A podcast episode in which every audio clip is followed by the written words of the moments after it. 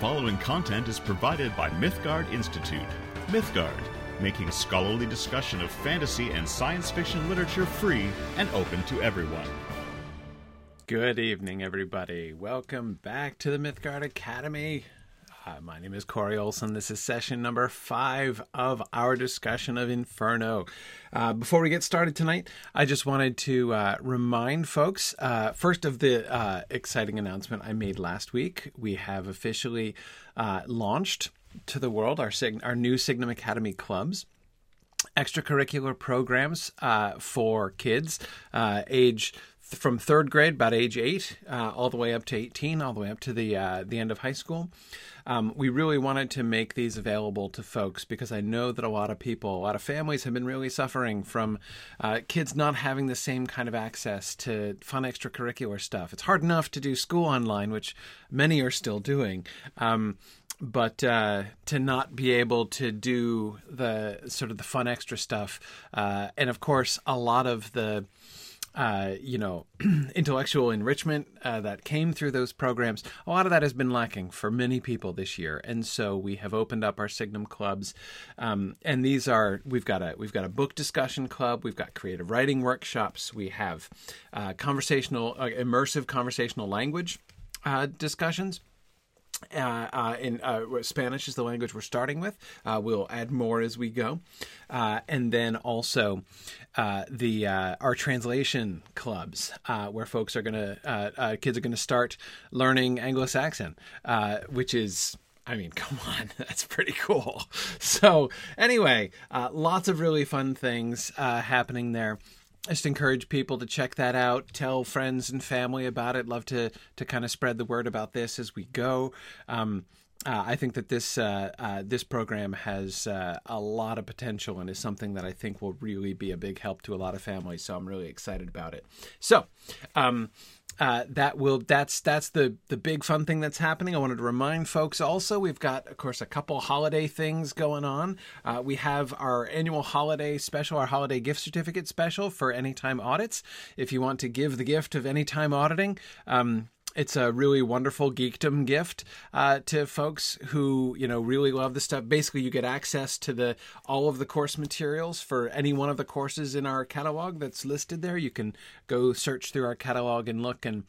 Um, find almost all of our courses we've ever offered are are uh, included in the anytime audit program so you can go in and, and order a gift certificate and give that gift certificate to uh, you know, to friend or family uh, for uh, holidays this year. So that's uh, we're having a uh, so the there's a special price for the gift certificate. So um, you know, which is a discounted price from our normal anytime audit uh, tuition uh, price. So don't forget that. And we have a couple new holiday designs in our uh, Signum store as well. Do check out our Signum store. Uh, lots of really really fun Christmas ideas there too, of course. Um, all right. That stuff said, let's get back to gluttony. Uh, which is, of course, a very timely sin to be discussing uh, in uh, the immediate aftermath of Thanksgiving. So, uh, yes, Carolyn says it was uh, wise to save most of the gluttony discussion for after Thanksgiving. Yeah, I think it'll. Um, it'll it'll it'll it'll it'll hit us a little bit harder now, I think, than it might have before. Um, but yeah, yeah. Um, so you'll remember that where we ended up, we were in the almost to the middle of Canto Six, and uh, the interesting thing that I was sort of tracing there was the fact that we were not given any hints. Well, okay, I can't say we weren't given any hints, but we were not told what the actual sin was uh, in that circle. It's the third circle of hell. So we've had limbo, right? We've had uh, uh, uh the, the the the circle of the lustful. Um, with the with the lovers, and we talked a lot about this about the courtly love thing last time, and then we uh, got into the next one with all the mud and the rain and the hail and the demon Cerberus, who's not a dog but kind of might remind you of a dog, um, and explain at least why you know Virgil and others characterized Cerberus as a dog, why Cerberus was uh, uh, traditionally understood to be a dog, and we're kind of seeing the like horrible demonic truth behind uh, the demon dog, three headed dog Cerberus. Um, but um, anyway, so we've um, uh, we've seen those things, right? But it wasn't until after that that it was finally revealed that the sin actually being punished in that circle uh, was gluttony. Now, one of the things that I really want to be thinking about today, and we've talked about it some last time, we talked about it especially with regard to the lustful, of course, um, was the connection between sin and punishment. And I want to be thinking about that a little bit more tonight. Um, there's a I haven't used this word yet. Some of you might have been surprised that I haven't used this word yet. It's a very famous Dante studies word, uh, which is contrapasso. Contrapasso, which speaks about the relationship between the sin and the punishment. Um, there's a reason that I haven't used that term, and that's I'm I'm a I'm not a fan of the majority of the discussions of the contrapasso that I have ever heard. In fact, uh, sorry, contrapasso. Yeah, I can spell that, Jocelyn. Good question. Uh, C O N T R A P A S S O. Uh, it's an Italian word, of course, um, as are most things in Dante studies, very understandably. Um, so the contrapasso, I'm I'm not a fan of the contrapasso, uh, and mostly I find that very many discussions of the contrapasso. Um, uh, I either disagree with wholly or find them very confused or confusing at the very least. Um,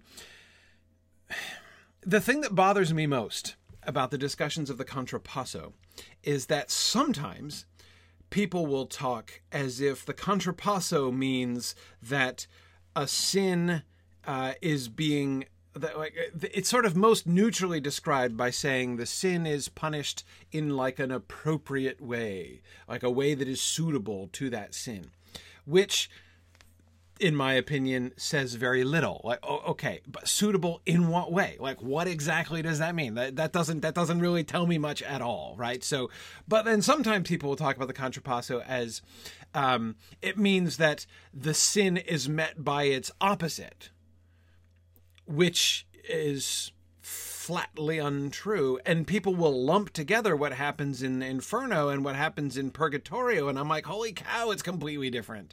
Like it's like you've got to have a completely tin ear not to hear the difference not to see the difference between what happens in hell and what happens in purgatory. And the and people just kind of lump them together and call it all the contrapasso so sometimes they say it's the opposite. Sometimes they say it's the same. Sometimes they'll say both at once. They'll be like contrapasso means that a sin is punished by by something which is very similar to it or which is the opposite to it. And I'm like, which one is it? It can't be both. And and are you saying there's no system, or are you saying you just don't understand the system? So, like I said, I get I tend to get annoyed when people start talking about the contrapasso. So I've been kind of avoiding that. I'm not going to use that term a whole lot. Um, I'm not saying that everybody misuses it, but it's just in my experience, uh, you know, which is not profound with Dante, but um, in my, it, it, I just I have found that a deeply unhelpful term. Um, it's almost like, and I um, I I. Well, okay.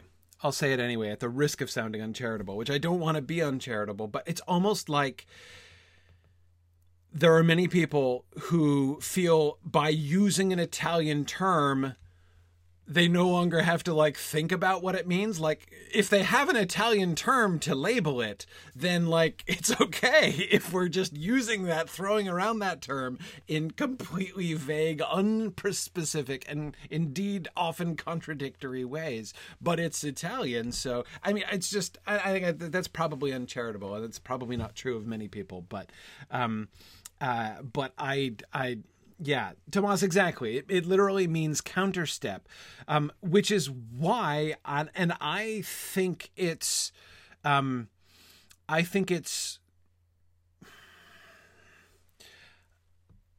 actively misleading in Inferno, in particular.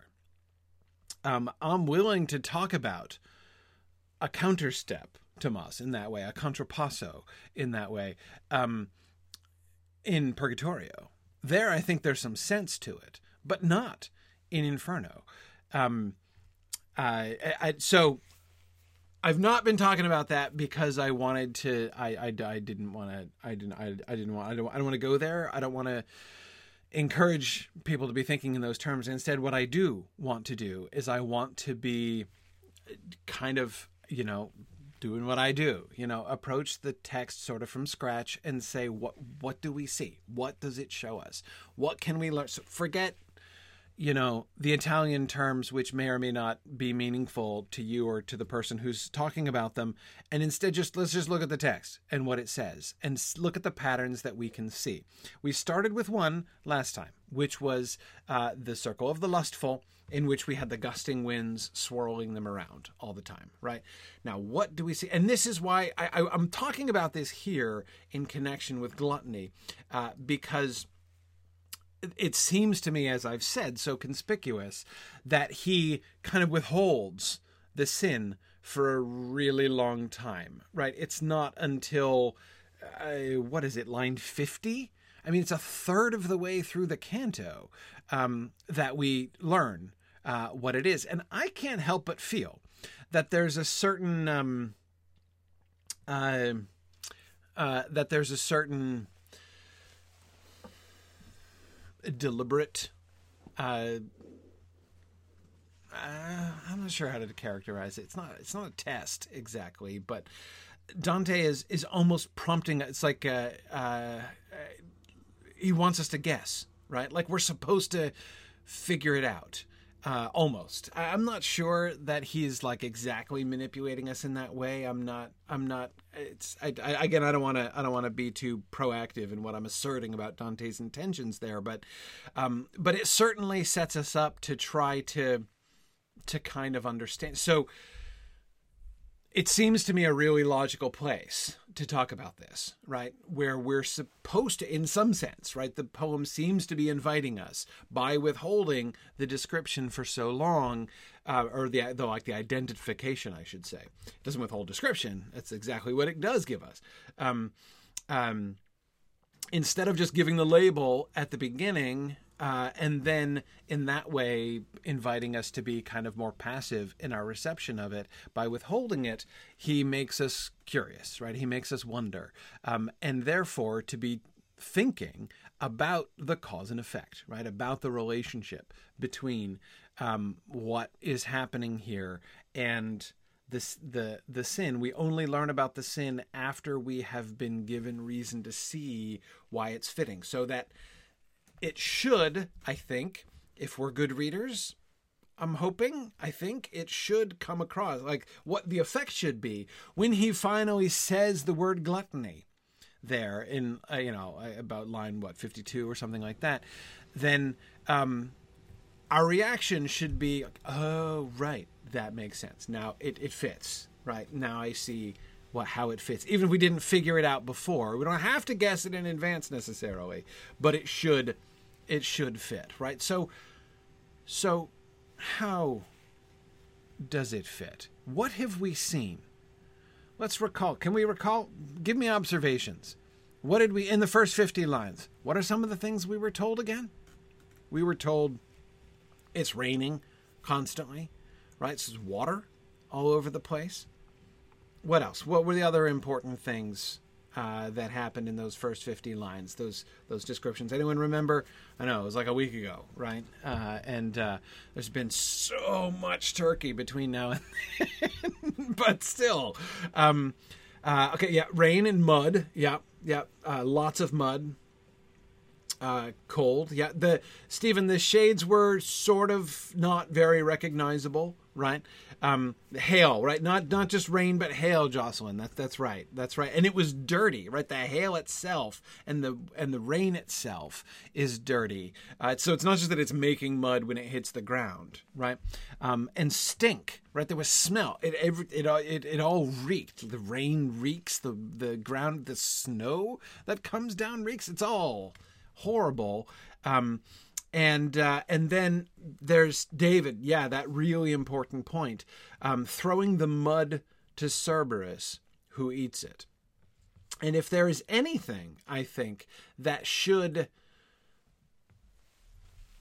provide the clearest clue. Like if we are going to guess what the sin is, and we're good readers of Dante, which means we should also be good readers of Virgil. I'm sorry, but it really is kind of like something Dante would have assumed, right?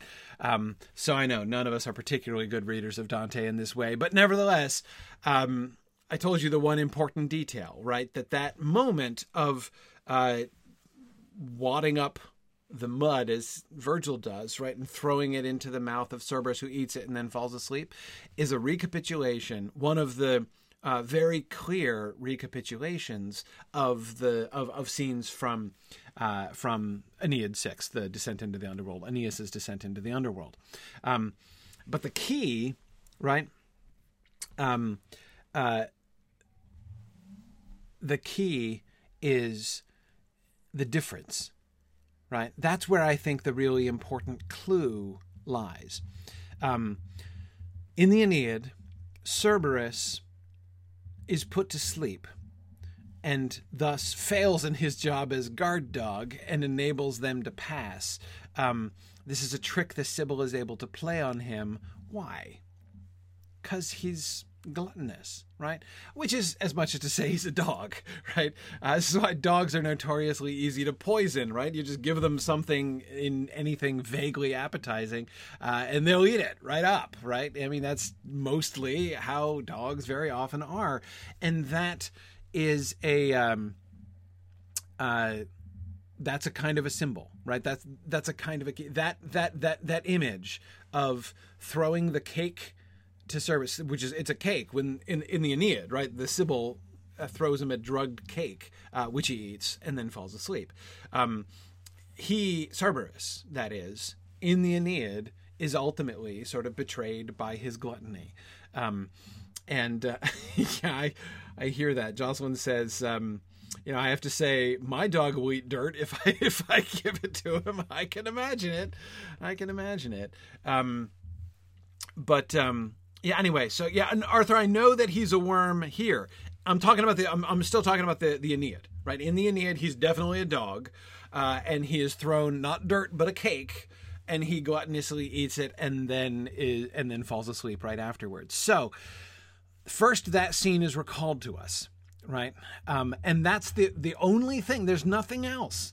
There is nothing else that explicitly recalls eating, right? I mean, there's no connection explicitly to gluttony at any point in the first 52 lines apart from Cerberus, right? And again, less even what we see here than in the Aeneid, right? But remembering that passage from the Aeneid and the gluttonous eating of the cake by Cerberus, um, we then see that moment recapitulated, but it's different, right? He's not a dog anymore, and he's not even exact. I mean, he is compared to a worm, Arthur, called a worm, um, but uh, but he's a demon, right? I mean, he's he's he's a little bit dog like, right? He sounds like a dog, and he's got the three throats.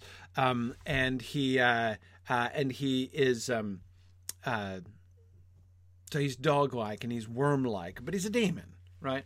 Um, and yet, once again, he eats greedily what is thrown to him and falls asleep again. So the act of gluttony is recapitulated, but this new time the act of gluttony is even more base and sort of appalling. I mean, it's it's mud, and it's not just any old mud, right? I mean, the mud is hideous here. Like the mud is foul, reeking filth here.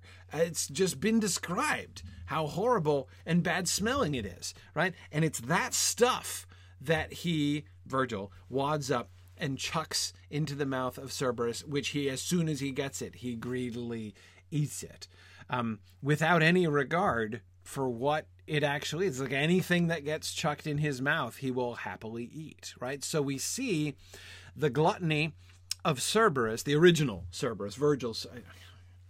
The Aeneid Cerberus, right? It's, it's hard talking about Virgil, the writer of the poem, and Virgil, the character in the poem. The Aeneid Cerberus, his gluttony which is a perfectly understandable kind of gluttony, right? Not only is it totally under like very true to how, in fact, dogs act. Right, throw a dog something tasty, and they'll snap it right up, even if it's laced with drugs. Um, that's of course how I medicate my own dog. Right, so absolutely. Um, but um, uh, we, we we get that repeated, but it's not just repeated, right? It's amplified. And the element of it that it's no longer understandable. It's no longer a dog acting like a dog, it's a demon, right? And it's no longer a cake, it's no longer something appetizing, it's just mud. Um, and but that mud itself sort of sates him and and and uh, neutralizes him, right? Um, the element that remains, right? He's no longer a dog acting like a dog. He's no longer eating a cake. The one element that connects the two, apart from the name, uh, which is the thing that makes you connect the two in the first place, right? Uh, but the the one thing that connects the two of them is the mere desire to eat, right? The mere, uh, uh, uh you know, frantic consumption of whatever is chucked in its mouth, um, and so that does help to. Um, give um, uh, um, that does help to give to sort of isolate it in a sense, right? Isolate the sin. Um, what is going? So we do have. It is so for me. It's primarily Cerberus, or at least it's first and foremost Cerberus and the Cerberus incident. That when Ciacco says, the damning sin of gluttony makes me say, oh, right, okay, that makes sense, right? It makes sense how um, uh, Cerberus has been made into a kind of symbol of this sin in the middle of it. He's like the the figurehead almost for this particular kind of sin. He's almost like a kind of extreme of this uh, particular sin, um, and therefore helps us uh, to understand the people, right, and to kind of contextualize the people and what's going on, um, what's going on with them. Um, but uh, yeah, David, you're right. The sinners are also compared with dogs, um, uh, which makes the typical gluttony of dogs seem quite apt. Absolutely. Um, yeah, yeah. Um, yeah, and Jameson, see, I agree with you. What, this is an, an interesting little footnote that we should make along the way here, right? Who is the the kind of paradigm of gluttony in the circle of gluttony?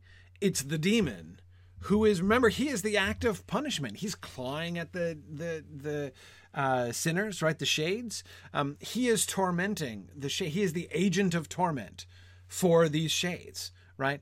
But he himself is guilty of this same sin. He himself is also in torment. I mean, he's in that circle also. He's there's nobody raking his back with claws, um, but um, but you know, there's more than one way to punish the gluttonous, I suppose. But he's still here, right? He's still and and again that act of him consuming the horrible stinking mud. And I hear you, Karita. I, my dog too. Uh, you know, Karita says, you know, I say the mud stinks. Um, but uh, she says I immediately think of how desperately my dog wants to get into the litter pan for my cats. Yes, yes, um, I know it, it is. Um, I'm not saying that's undog-like uh, to quite enjoy even eating, uh, seeking out and eating horribly foul, fetid, stinking things. Um, uh, Karita, it makes me think of the story of Rowsby Woof and the fairy Wogdog uh, in Watership Down, but it also makes me think of my own dog too. Um, uh, but anyway. Um, Yes. So I, what we do see, and Jameson, I that this is where I definitely agree with you, and this is the pattern that that I think we're seeing already between the second circle and the third circle, um, is this continuous recapitulation of the sin, right? Um, those who surrendered their reason to their passion and allowed their passions to, uh, you know, just followed their passions without you know, pulling back on the reins uh, with their reason like they're supposed to do. They just let themselves follow their passions, are now tumbled about by this wind and they have no control uh, over, you know, their bodies and where they go. Um, the the gluttonous, right? Well, certainly Cerberus as representative of as the the kind of chieftain of gluttony here. Um, his own eating of the muck uh, is um, seems to recapitulate the same thing, and the the fact that it is muck, and this gets me then back to okay, why the rain? Why the rain? Why the mud? Why the uh, why the stink? Like why all this stuff? Um, you know, why is it that we get this exact um, uh, this exact atmosphere, right? Um, and um, the once we kind of make this, once we're kind of given this connection, and especially with the way that the muck, again, the, the, the, the, the biggest clue I think that Dante gives us uh, for sort of parsing this on a, on a moral allegory level um, is the use of the mud itself in place of the cake. Um, he's juxtaposed there the uh, a desirable food stuff. Maybe it was only desirable for dogs. Maybe it was like you know the milk bone of the underworld that uh, she threw to the dog. Uh, but it sounds like it was probably. It sounded like a like a, the kind of cake that would have been offered during an offering, uh, you know, a, a, a, a, ritual offering to the gods um, in Rome, um, uh, or like one of the cakes that was you know sort of set before the sacred chickens or something like that you know. Um, anyway it's just it's a it's it's a cake and i know it's not like a you know a layer cake with candles on top but still a desirable food stuff right? So you've got on the one hand the tasty cake which is given to uh, uh, cerberus in the aeneid and then you've got the horrible vile stinking muck in which the sinners are almost immersed right? And which is continually rising as the rain falls in this steady stream. Um, those two things are juxtaposed by that act of throwing uh, to the Cerberus demon. Um, so the food object, right? A desirable food object, the kind of food object that might tempt one to gluttony. I can personally imagine several uh, food objects from my recent experience that might tempt one to gluttony. Um, boy, this is a super awkward class to teach the week after Thanksgiving. It really is. Um, uh, I guess really apt, but um, but that I think is supposed to be the kind of challenge here, right? Um, at the end of the day, those who are here for the damning sin of gluttony um, are people who have chosen, you know, base things over higher things. Like really, like you prioritized food, and I can't help but think this is just a personal association. I'm not saying necessarily that Dante is intending us to to go this direction, but it almost um, once the discuss once the sin of uh, gluttony is revealed, I can't help but think of um, this whole associate everything that's described here with like the actual digestive process itself, the horrible, stinking mucky fluids and everything. Um, it's like they're kind of locked into the the the the midst of that uh, whole process. Like this is this th- this was to you the most important thing right?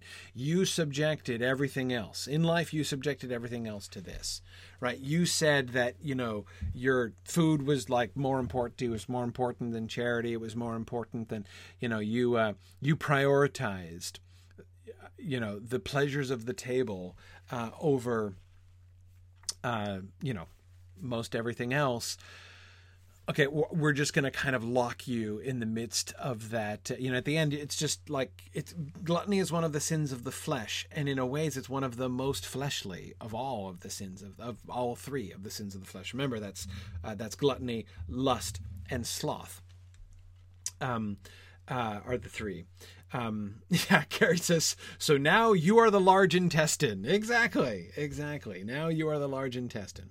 Um, um, yeah, yeah. That's uh, that's and yeah, Michael, I agree that smell seems especially significant. All five senses are assaulted, but the inescapable smell is so connected to the ideas of taste and appetite. Yeah, Michael, and I can't help but feel that. I remember they're like face down in the mud, right? So, um, it's almost like their faces are being pushed into this, right? Like this, it's all about yeah, yeah. It's it's uh, um,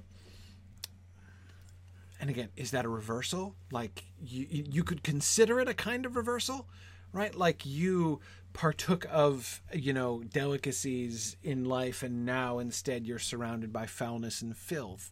You could see that as a kind of reversal, right? But in the I don't spiritually, I don't think that it is. I don't think that that's the point here, really. Um, they are like the lustful. They, well, to quote the New Testament, they have their reward, right? They get what they chose. What the lovers chose was passion, right? They chose passion over reason and as a result, they have it. That's one of the reasons that I think it's so poignant that Paola and Francesco are are are together, right? I mean, you'd think that like the ultimate punishment for those lovers would be eternal separation, right? I mean, and one could be tempted. Indeed, as I said last time, many have been tempted to see the end of Paolo and Francesca almost as a kind of happily ever after story, right? There, there, but at least they have each other in hell, right? They they um uh, you know, death can't, even death can't conquer love. So there we go. It's cheerful, isn't it? It's not cheerful, right? They are not happy, despite the fact that they're still in each other's arms, right? They have, in a sense, what they chose. Now they spend the rest of eternity understanding what it is that they chose, right? And what they've given up uh, in order to get it. And the same, I think, is true here. Um, uh, so I mean, again, is it a kind of reversal in some ways? But uh, but to me, that doesn't seem to be the real uh, the real uh, the real essence of it. Um, Bruce, they are like pigs wallowing in the mud. Uh, yes, yes, um, yeah, yeah. Um, that's an interesting way of thinking about it, Stephen. Um, in life, even gluttony was somewhat blessed by the tastes and odors and things that God had intended for foods to have. In hell, the sin has been sort of purified by being stripped of the godly stuff it was blessed with in life. Yes, yes, Stephen, exactly. I mean, all of those sins, and in many ways, in I think this is safe to say, Hmm. sorry, I'm I'm I'm like I'm like what would Aquinas say? But I think it's safe to say that especially the sins of the flesh are they are especially what's wrong the number one thing that's wrong about the sin of the sins of the flesh is that they are exploitations of blessings. They are good things. Like there's nothing bad intrinsically bad about eating food about resting or about having sex. None of those things is evil. And everybody, all the medieval moralists, are quite clear on that fact, even the sex part. Um, those things are, and God gave them to be pleasures. Like, as Stephen, as you say, He blessed all of those things, right? The sin lies in the unrestrained exploitation of them, right? To choose to prioritize the pleasure derived from these the pleasure which God has attached to all of these things, right? I mean, he made food tasty, he made sex pleasurable, he made rest a good thing, right? All of these things are goods. They're they're they're they're designed to be. Again, all the medieval moralists agree these things okay, most of them agree. They're always crazy folks, but most of the medieval moralists agree that uh, that God designed these things for our blessing, right? But when you take them and you misuse them, um, when you enthrone them in the central place and you say this is this is what I'm all about, right? Um, I'm gonna I'm gonna make my life about you know the pursuit of these different pleasures at the expense of the other things that I'm supposed to be doing. Um, that's where the, that's the danger. That's where the sins of the flesh come in. So I like that reading, Stephen. That that idea of a kind of a purification, right? That they this is what they have brought them. This is what they were choosing, right? It's it's like, um, uh, you know, now they confront directly, uh, you know, without without disguise, without veil, without the um, the, the the the the kind of um, uh, trappings that enable self deception right into thinking you're not doing anything wrong. Um, yeah, Marilyn, exactly. There is a kind of there is a kind of distillation uh, to it. Yes, yes, um, absolutely. I agree. I agree. Um, so that that seems to me uh, what I think. So that that's my understanding of why we're seeing what we're seeing. Uh, with the gluttonous here. Um, and again, I really like how Dante kind of teases that, right? How, how he kind of teases that out. Uh, and then only at, the end reveal, well, not the end, but at the end of that whole intro, like descriptive sequence, um, he tells us what it is. Now, about the dude, Ciacco, right? The conversation that they have. Um,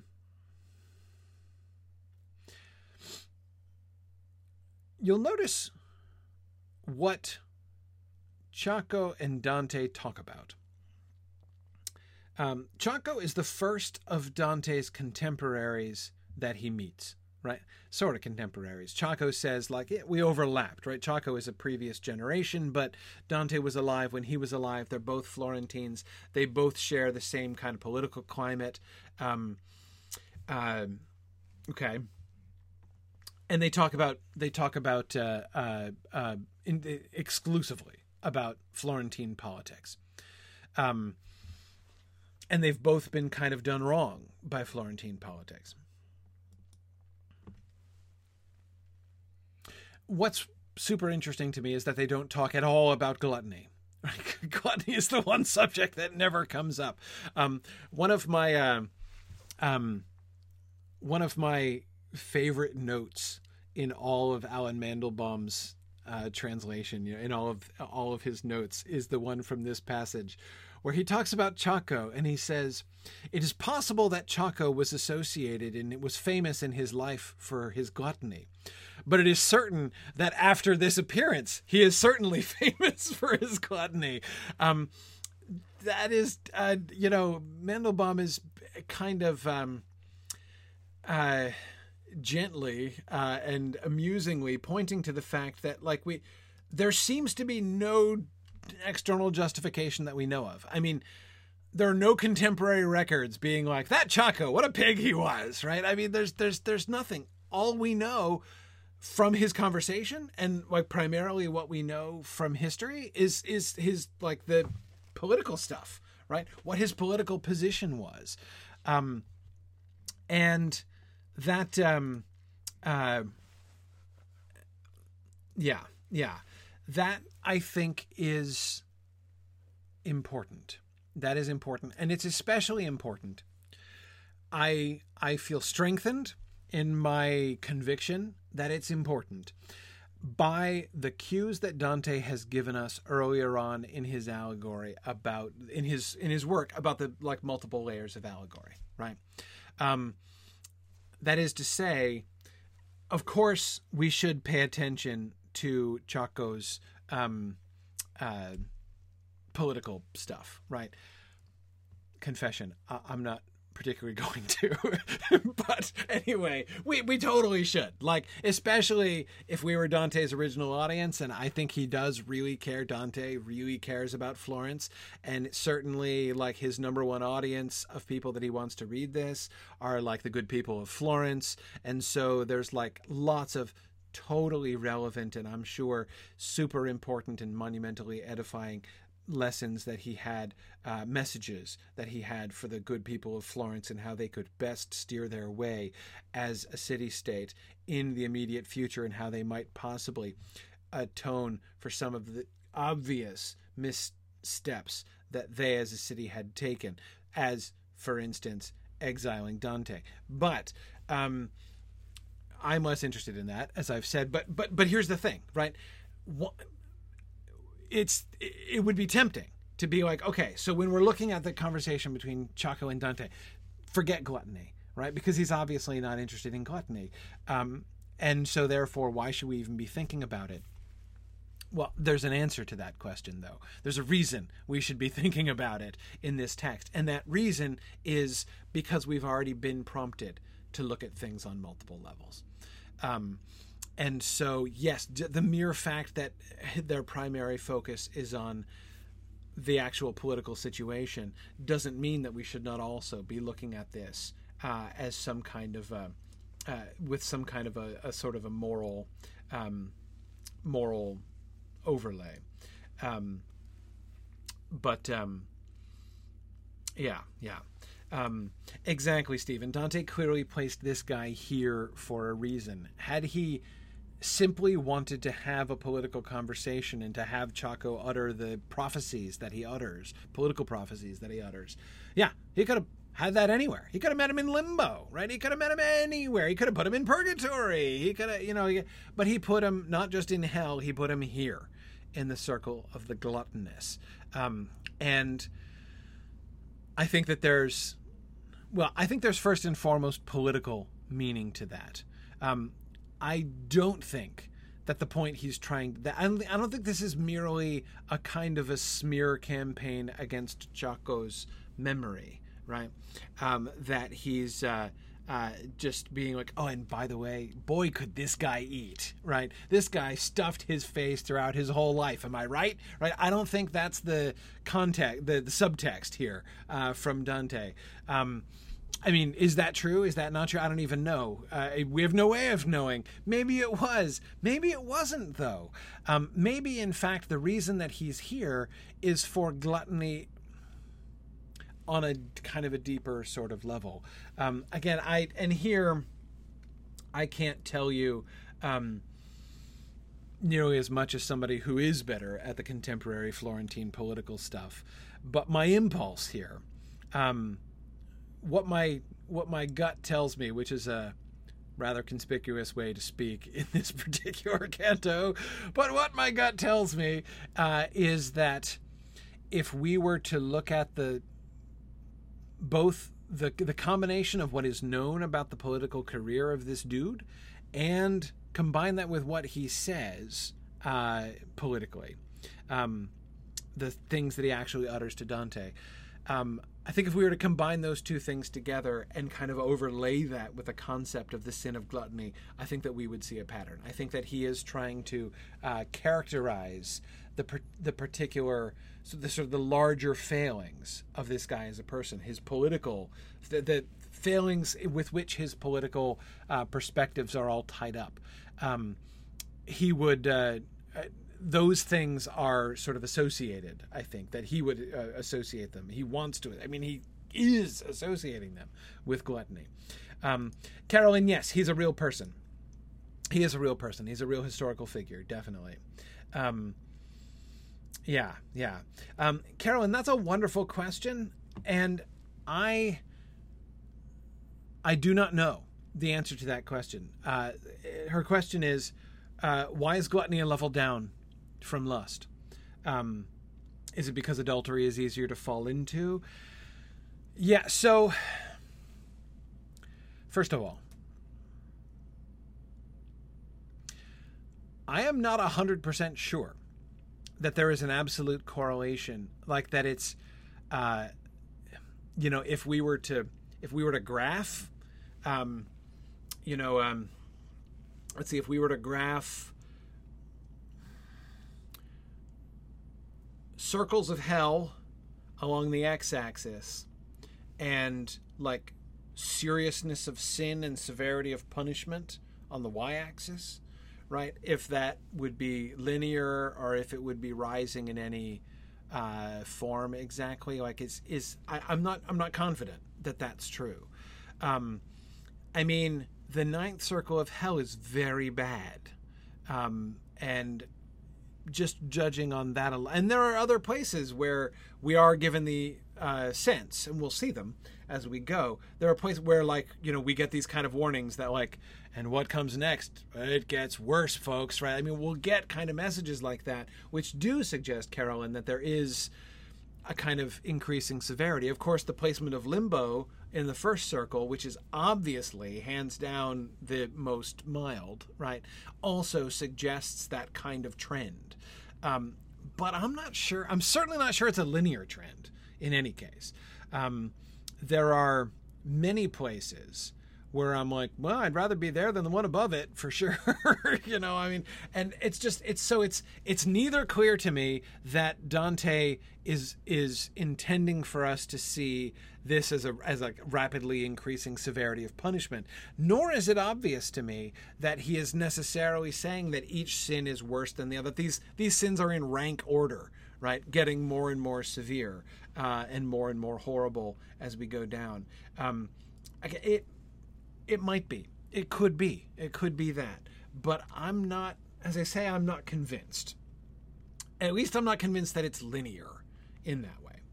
Um, uh, yeah, good, David. I agree. The description of the mo- the non-committal outside of hell proper seems much harsher than the upper circles. Yes, I agree. I mean, I, I, I mean, okay, as he says, uh, if other pains are more, none's more disgusting. Okay, so the punishment of the gluttonous is more disgusting than the the the the non-committal or the cowardly outside of hell. Um, but I'm not sure it's worse. Um, yeah, yeah, I agree. I agree. Um, here's the one thing I would say. The one thing I would say is that although it is not clear to me that Dante is ranking things in a clear kind of stepwise order, or actually, I guess the steps should be going the other way, shouldn't they?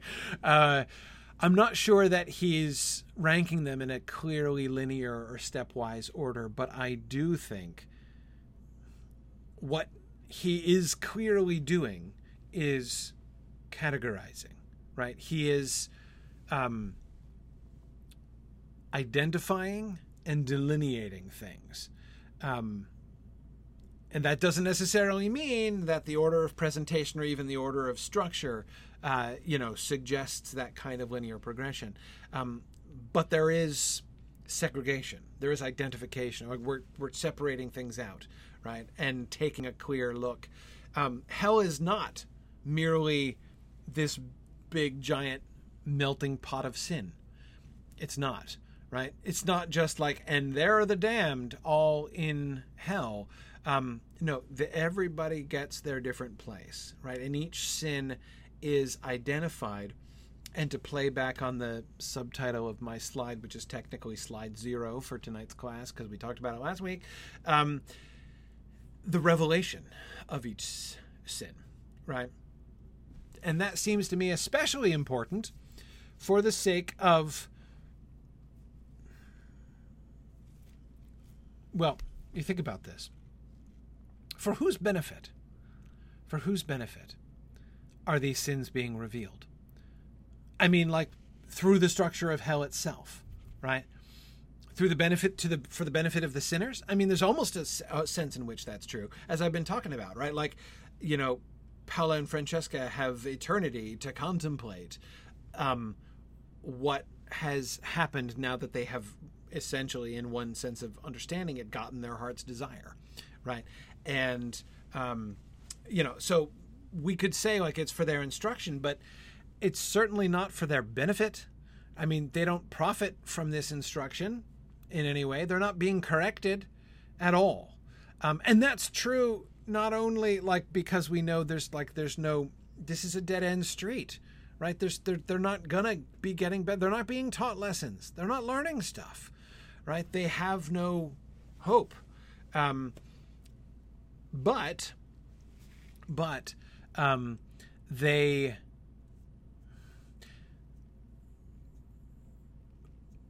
And, and also yeah okay so so they, they, not only do they have no hope but sorry lost my train of thought there for a second but also they don't even really seem to learn the lesson like does Ciacco strike you as somebody who's really like understood now you know he now he sees he sees his life much more clearly and understands about the gluttony. No! He does not give that impression at all right? Neither do paolo and francesca.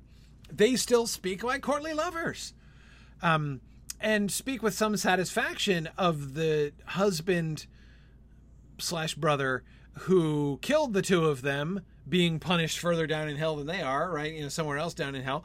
But um but they they have they repented? You know, do they now regret it? It doesn't sound like it, right? They they're continuing to tumble around. Um, so anyway, uh, yes. It was um yeah, Stephen, it is ordered by a divine orderer, right? It is, you know, we've got the high artificer uh, who has made hell and who has sorted these things out. Um, but of course, there's a sense in which it's not that Dante says this exactly, but there is somebody who learns the lessons that are being taught. If hell is organized in this way in order to teach a lesson, who is the only audience of that lesson? It's not the sinners. Again, they're not profiting from it. It's Dante. Yeah. He's the one who's being given the tour so that he can see and understand these. And us of course through him right? It's not only for his uh, it's not uh, this adventure isn't organized for his sole benefit. Um, but uh, um, but he's the instrument right? This is the this is um, this is his destiny and in a sense it's almost like this is saying way too much. It's, it's it's going it's going way too far to spell it out in these terms. But it's almost like it's the destiny of hell itself to be seen by Dante. Um, I guess I don't. It's it's not exactly like that, but there's. But do you see what I mean? There's like a an element of that. There's a. It it tastes just a little bit like that. Um, Yeah, Michael says uh, Minos's role is Minos's role um, to um, uh, direct people to the level uh, or to judge them, especially if someone could be in multiple levels at once. Michael, I think judge. First of all, he's a famous judge. Um, from from from you know mythological history, um, so him employing some actual judgment would seem to be appropriate. Also, the fact, Michael, that the sinners are depicted as confessing their sins to they don't he don't just come up they don't just each come up with a label already and he's just like dispatching them to wherever they're labeled right they first confess their sins to him and then on hearing their sins he's like okay yeah you uh Ciacco gluttony for you um because presumably yes they would have been guilty of uh um uh multiple, many of them would have been guilty of multiple sins. Um, yeah, and, and then there's the tail action, Jocelyn. Exactly. That's the that's the mechanism. But he's not he's not only a mechanism, right? That's the outward sign of his judgment. But he's clearly doing the judgment. Um, yeah. Okay.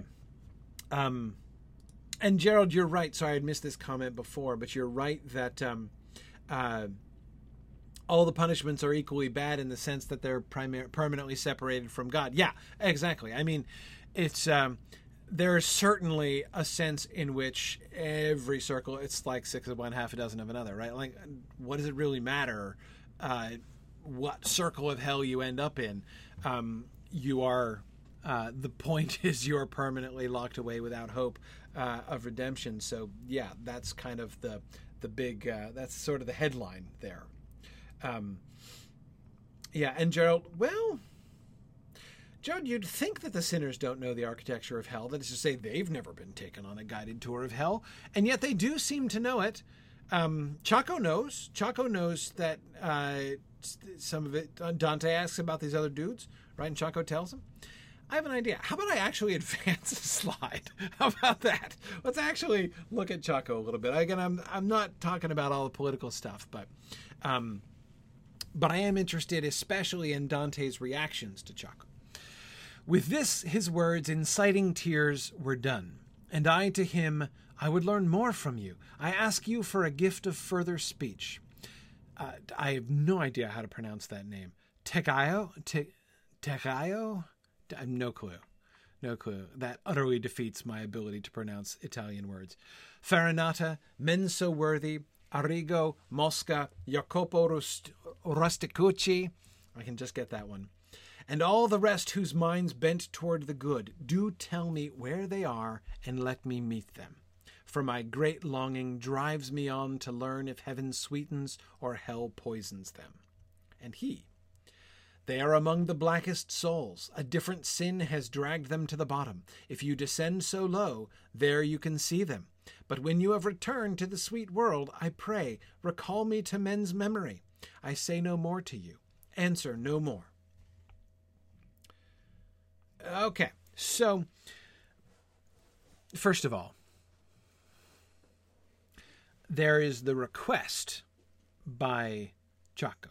Well, I, last of all in the passage, but first thing I want to talk about is the request by Ciacco, right? He wants to be recalled to men's memory. Well, all he asks of Dante, when you go back to the world, help men to remember me, right? Now, this is a distinctly double edged sword in this case, right? On the one hand, Ciacco, I've got good news and bad news, right? On the one hand, uh, everyone will always remember you, right? No question. Millions of people will read about you. Um, uh, but on the other hand, right, everybody is going to associate associate you with gluttony and be invited to imagine you face down in the horribly reeking muck uh, for all eternity. Um, so, okay, can do. Um, notice though that Dante weeps for him. I believe that's what inciting tears. I believe it's his tears that are being incited by Ciacco's words. Um, uh,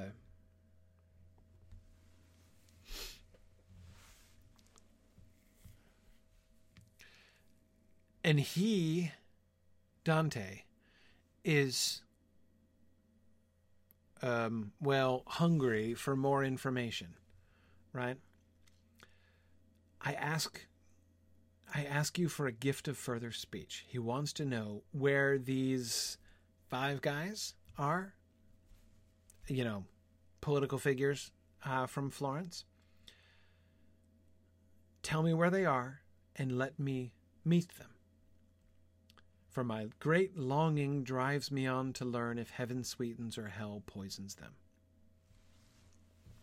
Um, on the one hand, that curiosity, um, th- that curiosity is not going to be um, denied, right? I mean, he's gonna see these guys, at least some of them. I'm not sure that 100% of them are going to come up. Um, but uh, I know Farinata will. Uh, but um, uh, but anyway, he's you know, and, and Ciacco says if you descend so low, there you can see them, right? So his curiosity is going to be satisfied. It's not that he's simply denied this request, right? Um, but, um, but Ciacco won't tell him. And I agree, David, it does seem to me too remarkable that Dante is asking Ciacco. Surely Virgil would know where they could be found. Yeah, he doesn't ask Virgil, he doesn't ask his guide. Um, the tears and his going to because David, I think you're exactly right. His going to the the damned soul, Ciacco, um, for guidance, essentially, instead of the sea of all wisdom, who is as he will be called in a couple cantos, um, uh, who is right there beside him, right? That's a bad look. I think it's a bad look. Um, is Dante connecting himself with Ciacco in some way? Well, he does sympathize with him, right? Um, he is connected with. Um, he does connect himself in a sense with Ciacco through his own, through his own, his own pity, his own tears, uh, on his behalf, um, as well as his implicit positive response to Ciacco's request. He will, in fact, heed his request and recall him to men's memory. He's going to include it. Here it is. He's included in the poem, right? Um, uh, so, yeah, yeah. I'm not. That makes um, notice Dante has not really distanced himself from almost any of the sins that we have encountered so far. Um, the swooning seems to be the biggest uh, giveaway, right? Um, but um, but here, I think there's I think there's some some link there as well. Let's keep going because after as they continue to walk through this circle, Dante has um, some larger Boethian questions to ask. So did we pass across that squalid mixture of shadows and of rain, and our steps slowed down, talking a while about the life to come. At which I said, And after the great sentence, O master, will these torments grow, or else be less, or will they be just as intense? And he to me, Remember now your science, which says that when a thing has more perfection, so much the greater is its pain or pleasure. Though these accursed sinners never shall attain the true perfection, yet they can expect to be more perfect then than now. Um, the sentence, the great sentence. Um, uh, do we know what he's talking about? He's talking about. Um, sorry, is a, is a, a Bible thing. There's going to be change in hell, right? They're not going to achieve salvation. Um, they they're not going to repent but there is going to be a very significant change, uh, a change of their state at the time in the future. And yes, the change of their state is going to be the last judgment. And what happens on Judgment Day? What's going to be different around in hell on Judgment Day? Yes, Carolyn, exactly. The resurrection of the body. People are going to get their bodies back. People are going to get their bodies back. Um, and that is true of the damned as well as of the saved. Um, rather more attention tends to get paid uh, to the resurrection of the body in the blessed saints, um, but the damned also are resurrected in the body. Uh, so it's gonna. Ch- so he's wondering when they get their bodies back, what's going to happen? Is that going to make it worse or better? Will these torments grow or else be less? or will they be just as intense? Is it is it going to be you know it's pretty much much of a muchness whether you've got a body or not. And Virgil says, when a thing has more perfection, so much the greater is its pain or pleasure. And then Virgil kind of plays on the word perfection, right? It's um on the one hand, perfection means becoming perfect, right? Being sanctified, being made whole uh, and complete uh, in the sense of salvation, right? Um, but there's also another sense of perfection, a sort of a lower sense of perfection, in which, like, that which you are doing can achieve perfection, completeness, wholeness. Not that you are going to be made whole, not that you are going to be uh, made perfect, but that um, the situ- so uh, the true sinners will ne- the accursed sinners will never attain the true perfection yet they can expect to be more perfect than than now. Um, they will be more complete. So what's the answer to his question? Will these torments grow or else be less or will they be just as intense what's the answer can you parse virgil's answer there Worse. Much worse. Exactly. Much worse. Yes. Um, their suffering will become more perfect, David. That's exactly it. That's exactly it. Um, they are suffering now, but their sufferings are still imperfect because they're, they're, they're, they're, they are incomplete. Their sufferings are incomplete because they have not, they don't have their bodies yet. Um, when things are brought to the fullness, then their suffering itself will be perfected. So yeah, yeah, that's um, that's the answer uh, to the question. Um, we took the circling way traced by that road. We said much more than I can here recount. We reached the point that marks the downward slope. Here we found Plutus, the great enemy. First of all, another classic Dantean transition, right? um, Dante loves these little mini cliffhangers. Uh, the cantos in the in Inferno tend to end like classic Doctor Who episodes. Right? Like always ending on some cliffhanger, which gets resolved in like the first, uh, you know, 30 seconds of uh, the next episode.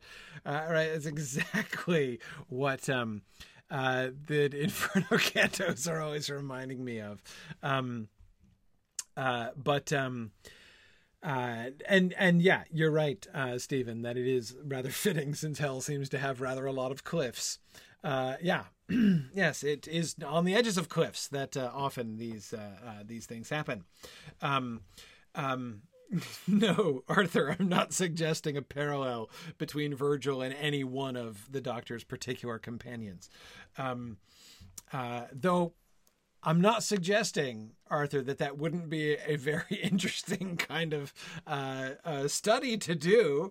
Uh, compare and contrast Virgil as Dante's companion, uh, you know, with uh, you know Sarah Jane Smith or Leela or somebody else.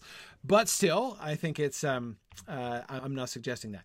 Um, but our our cliffhanger here. Plutus, the great enemy. Plutus. Plutus is weird. I don't get Plutus. Um, I don't get Plutus. He is the on the one hand it's Pluto sort of. Like Pluto is the god of the underworld. Um that's one that's his Latin name. Hades in Greek, Pluto in Latin. Um and so that is kind of who this is but again, I think what we're seeing, as we've seen already before, the pagans weren't just making stuff up, right? Virgil didn't make stuff up. The Roman mythology doesn't just make stuff up out of nothing, right?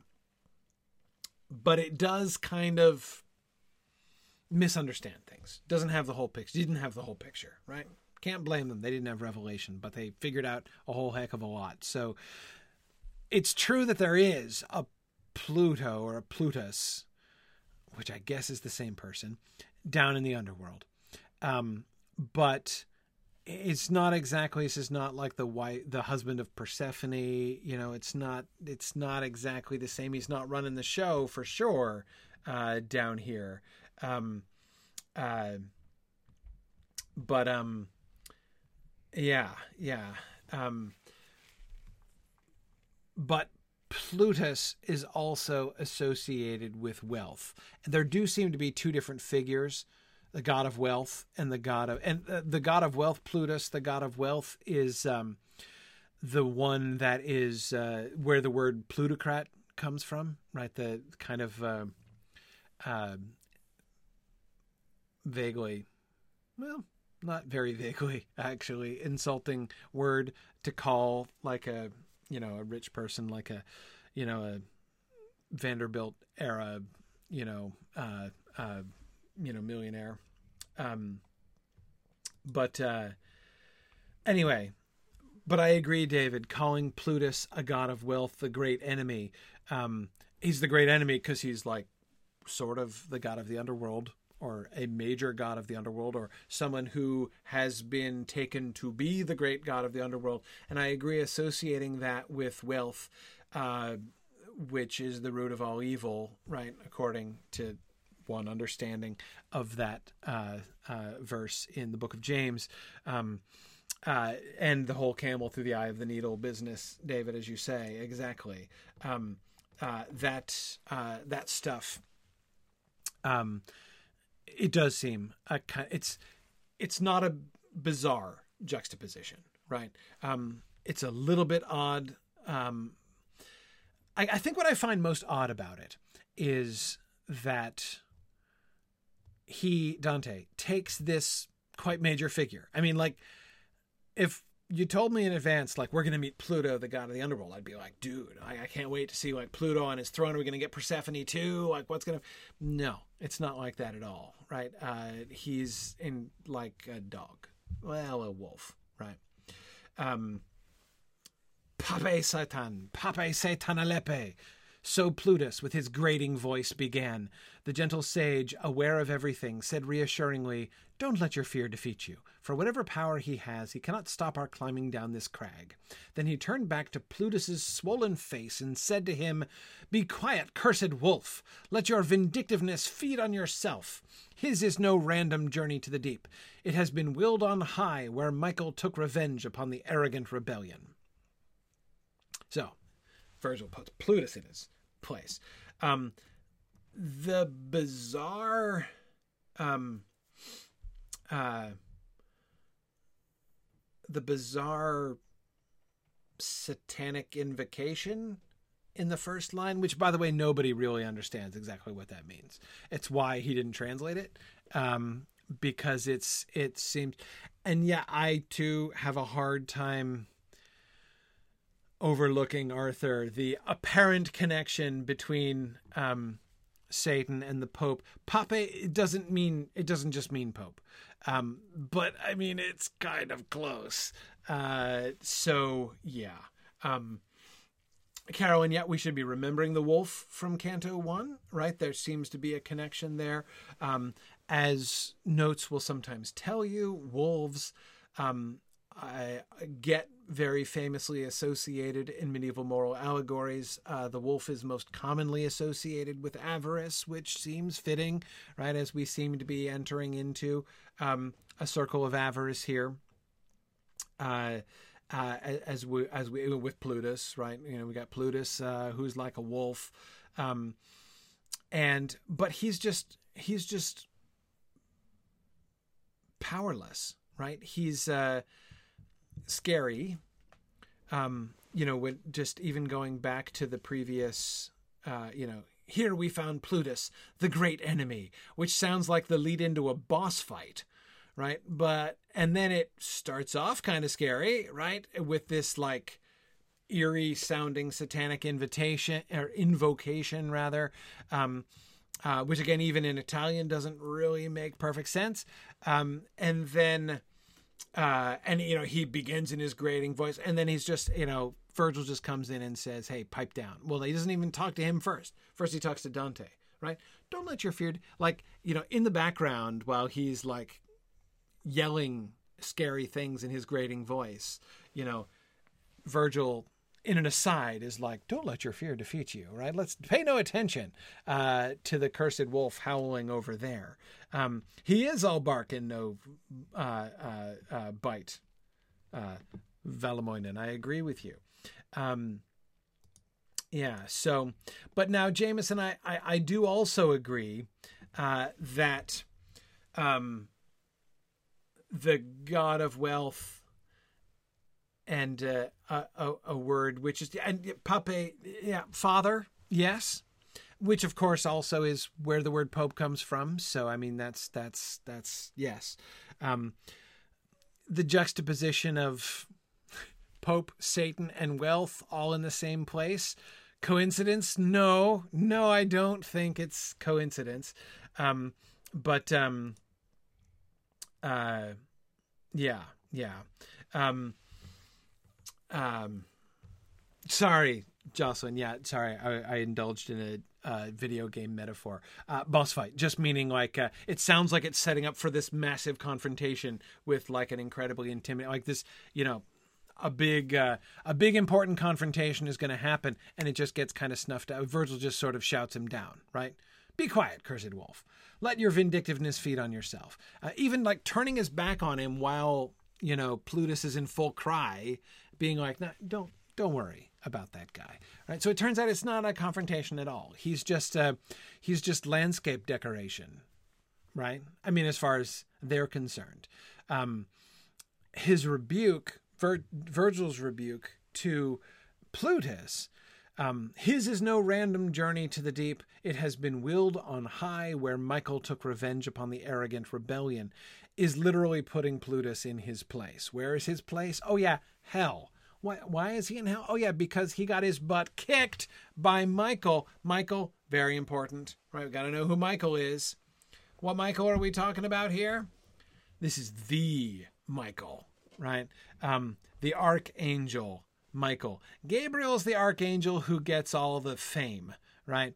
Um, uh, everybody talk. Everybody thinks about Gabriel because he comes up a lot and he plays a part in the Christmas story, so he's particularly famous. He's the one who appears to the Virgin Mary, of course. Um, but um, uh, but Gabriel, of course, is not the only archangel.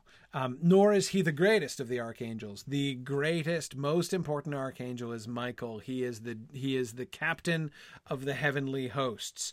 Uh, he is the leader of the armies of heaven, and so he um, is the one who. Uh, took revenge upon the arrogant rebellion.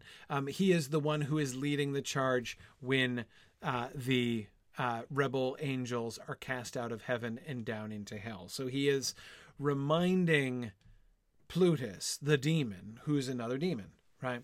Reminding Plutus, the demon, of when he got put into his place and reminding and pointing out our authority comes from that same place, that same authority that cast you out uh, and threw you down here. Um, Yes, exactly. For Tolkien fans, he is the he is the Eonwe of the heavenly host. Yes, um, yes. Michael is to. Uh, okay, I'm not going to do the analogy. Never mind. But yes, he is he is uh, the greatest in arms. That kind of thing. Exactly. Um, yes and Jameson also the defender of Israel. Yes, exactly, exactly. Um, okay. The other archangels? There are other archangels. That's two. Gabriel and Michael. Who are the other two? Four archangels. Yes. Uriel, Uriel, and Raphael. That's right. Uriel and Raphael. That's it. That's it. They get even less uh, in the way of scriptural headlines. Uh, but uh, yeah, yeah. Um,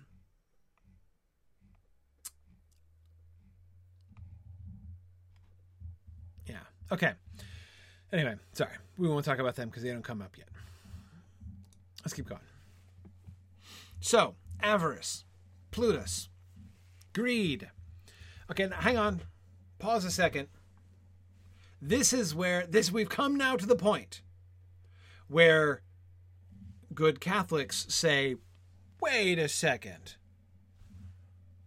We did we did lust. We did gluttony. Where's sloth? Where's sloth? We're going straight to avarice? We're skipping sloth? I mean, okay it's like one of the lamer of the seven deadly sins, but still, it's one of the seven deadlies, right? This is when the the first time when it be, starts to become clear we're not just we're not just doing the seven deadlies. Um, it's not organized that way. Um, because we've skipped sloth entirely. Uh, so, yeah, it doesn't work like we might assume that it works.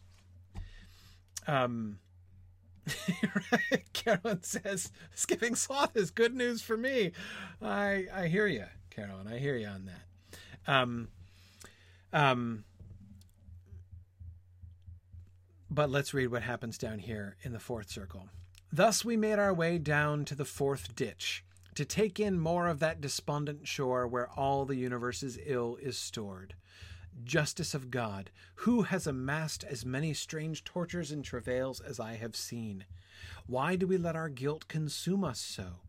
Even as waves that break above Charybdis, each shattering the other when they meet, so must the spirits here dance their round dance.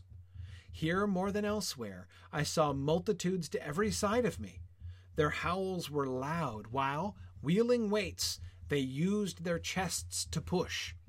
They struck against each other. At that point, each turned around and, wheeling back those weights, cried out, Why do you hoard? Why do you squander? Okay, we'll come back to the hoarding and squandering.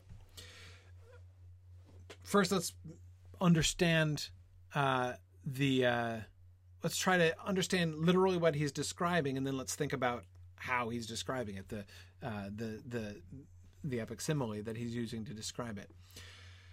First of all, population is way up, right? There are more spirits here than he's seen anywhere else, right? So this is a super popular sin, clearly, right? Um, more folks here than there are in the lustful or in uh, uh, gluttony, um, and it's a circle, right? It's a circle, and you've got people pushing rocks, right? There are weights. Doesn't say rocks. Does he say rocks? He says weights. Okay, weights. He's they're pushing weights. Um, they're rolling them from with their chests, so which gives us a, an idea of how large the weights are, right? So they're using their chests to push.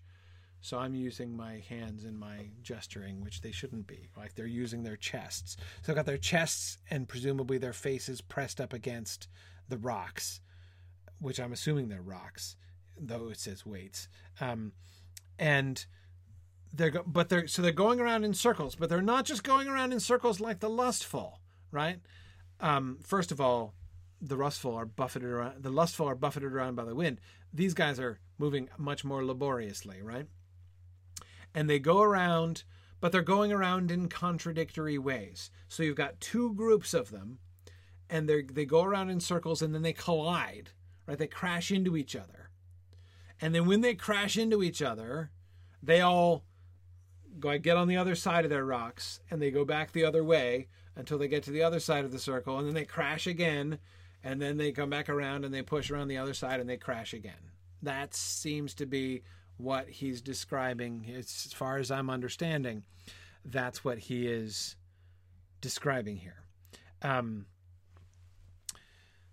oh, that's interesting, Stephen. Uh, Stephen says weights also puts me in mind of how metal money was measured. Uh, yes, yes, weights like uh, in a merchant scale. Sure, sure. Um, yeah, interesting. That is interesting. Um, okay. Uh, so you've got two different populations. And the thing that we can see with these two populations, the number one thing that we see is they're they're they're all they're all in the same boat, right? They're all in the same circle. They're all doing the same thing. So there's a uniformity here. Everybody is in a sense receiving the same punishment, even though they're divided into two separate populations and they're always moving in opposite directions. Yet they're both always moving in opposite directions, but neither of them is ever going anywhere, right? Because where are they going? In a circle, right? Well, not like they're not going around in a circle. They're only ever going half a circle and smashing into each other and smashing into each other and turning around and doing half a diameter of a circle. So it's even like less satisfying than just going around and around in circles, right? Um, uh, so, um, yeah, yeah. Um,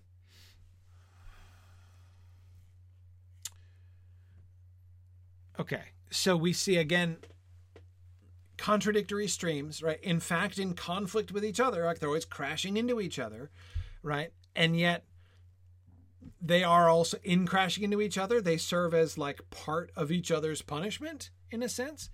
Um, but um, uh,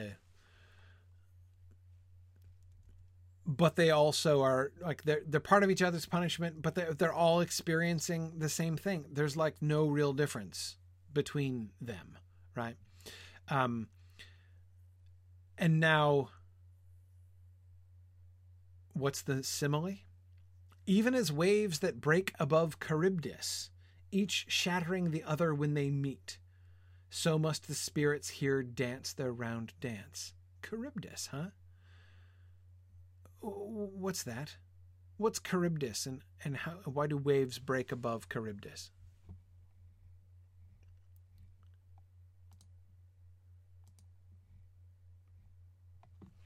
The Pal of Scylla. Yeah, true enough. Yeah, the whirlpool from the Odyssey, right? So you've got you've got Scylla, who's the monster on the rock, who if you get too close to Scylla, she'll like reach down and eat you. And if you get too close to Charybdis, she'll suck your ship down. So you gotta you gotta go very carefully between Scylla and Charybdis, uh, and you're likely to get screwed either way. But it's better to, as Odysseus learns, to go close to to Scylla because you know you'll lose like half a dozen sailors, but you'll still make it. Whereas if you go too close to Charybdis, your whole ship will be destroyed. So you know, um, the literal metaphor. If he were making a, an an unepic simile here, right? The simile would be uh, even as waves when they meet shatter, right? So it's like two waves, like two waves crashing, and you know, and you know, I the place where I feel like I've seen this myself in my own experience, most with two waves. I mean, uh, is like when you get um, uh, waves breaking into um, like uh, you know, sort of tide, tide pool areas or like among rocks, right, where you know the waves will come in and the and the two the, the wave will get kind of funneled in by the rocks and then the waves will kind of smack against each other and send water spewing up really high into the air. That seems to be what he's describing here. Um, waves breaking but breaking against each other and shattering when they meet. That's so he's describing a really violent collision which is a little weird to me because you'd think if they're all using their weights to push these ma- their chests to push these massive weights. I mean, I guess maybe you could build up a little bit of momentum, but it kind of seems like you'd all be trundling around like trundle, trundle, trundle, trundle, thud, right? And then trundle, trundle, trundle, trundle, thud on the other side. But that's not what he describes at all, right? You know, he describes instead like churning, churning, churning, crash, and churning, churning, churning, crash. I guess they get moving, right, with their weights. Um, okay, so they're not just plotting, right? They're not. They're not. It's kind of like Sisyphus, right? It's very reminiscent of Sisyphus. Uh, Sisyphus, who you may remember, uh, is punished in the underworld in, in classical mythology by pushing the boulder up the hill, and every time it gets almost to the top of the hill, he loses his grip on it and it rolls back down the hill, and then he's got to start again, right? So it's like that both in the rolling large rock uh, uh, phenomenon, and also in the sense of futility, right? Because they they never get anywhere. They roll their rocks and then they smash and then they turn around and do it again. Um, so, um, uh, okay, so I think that the metaphor, sorry, the simile uh, with the waves definitely it suggests the violence of collision um, and a, yeah, again even like the splattering right effect. It's it's it's this is a violent collision. So they've got to they've got to they got to build up some speed. It's not like in this way it is unlike sisyphus i think not yeah sisyphus that's right. Um, um, it's unlike Sisyphus, who's like laboriously pushing the rock up the hill, you know, inch by inch. Um, these folks get moving right? These folks get moving un- temporarily and then they crash. Okay. Um, and um, yeah, okay. So, but now why Charybdis? Why Charybdis specifically? What is Charybdis? Danger to ships, right? Charybdis is the gaping maw, right? Charybdis is like the bottomless. So Charybdis is like the Sarlacc in Star Wars, right? I mean, Charybdis is she's underwater, right? Um, but but Charybdis is this is this ever hungry, never full maw that is always drinking, that is always consuming anything that comes near it. There's a um, there's a um, uh, an element of, you know, voracious and unslacking appetite about Charybdis. And I have to think that that's there's a reason he talked about not just waves crashing against each other, but waves that break above Charybdis, shattering the other when they meet. Um, yeah, Jameson, exactly. If uh, if if uh, Michael is the Eonwe of uh, uh, of you know the Christian afterlife, um, uh, Charybdis is the Ungoliant. Yeah, I agree. Um, okay, so that's interesting and I think relevant, right, uh, to the sin here. Now, now back to what they shout. As they turn around, so when they meet each other, they crash against each other, and then there's a scramble, right? While they all, because presumably they fall down and stuff. It's a violent collision, right? So boom, and presumably like people are crashing into them from behind. I mean, it's got to be a, fear, a fearsome tangle. Uh, but they've got to get up and they've got to get back around to the other side of their rocks and start pushing their rocks in the other direction. Um, uh, and as they do that, as they're mingling there at the apex or a what's the plural of apex? Apices? I don't think I've ever used the plural of the word apex. How exciting! Apices, yeah, excellent. At the apices of their of their uh, uh, of their turns here, um, they yell at each other. Why do you hoard? Why do you squander? There we go. Um, so, who are these people? What are their sins?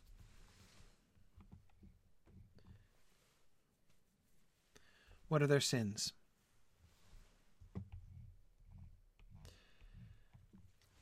Yes, the misers and the prodigal. That's who these people are. Those who hoard are misers, who hoard money and won't spend it. Uh, the prodigal are those who squander their money. Um, this, the parable of the prodigal son has had a very the popularity of the parable of the prodigal son has had a rather perverse effect on the reception history of the word prodigal. Um, because, of course, everybody focuses on the fact that, the story of the prodigal son is the story about the son who left his father's house and was really bad and then committed all these sins and then came back, repented and came back, right? So um, I n- remember very clearly as a kid, I associated the word prodigal. I, I thought prodigal meant, first, I thought that prodigal meant like the prodigal son meant the son who came back home again. Like that that's what it meant to be prodigal was to you know and, and, that's not only what i gleaned from the story not knowing that word in any other context than that story um, but also the way in which it got i, I heard it applied not only in uh, uh, in conversation at times uh, but you know at least in my family's crowd, um, but also in literature as well. Um, people talk about, like, oh, the prodigal son returns, right? It's like, okay, so see, it's about like that's what it means. Um, um, and Stephen, yeah, I think I was also confused by that too. That it, it, it is similar to the word prodigy, which is a good thing, and also often used of children as well, right? So I got a little confused by that too. I think I, I, I do think that that influenced me as well. Um, but of course, when he is called the prodigal son, it has nothing to do with his repentance or his returning to his father. The prodigality of the prodigal son means his spending his father. He takes his father's inheritance, right? He goes to his dad in the parable in the New Testament, goes to his dad and says, Give me my share of the inheritance now. I don't want to wait for you to die, right? Give me the inheritance that I would get that I would normally get when you die. Give it to me now because I want to spend it while I'm still young. And then he goes off and he um, uh, he uh, spends all of his money on riotous living, as it says in the King James, which I always loved that phrase, riotous living. Um, uh, uh, so anyway, he he blows. That's what makes him prodigal right that is where wherein his prodigality lies it is his blowing of the money uh, that's why he is identified uh, as the prodigal son. Again, I was so confused about that for so many years. The miserly and the prodigal. Um,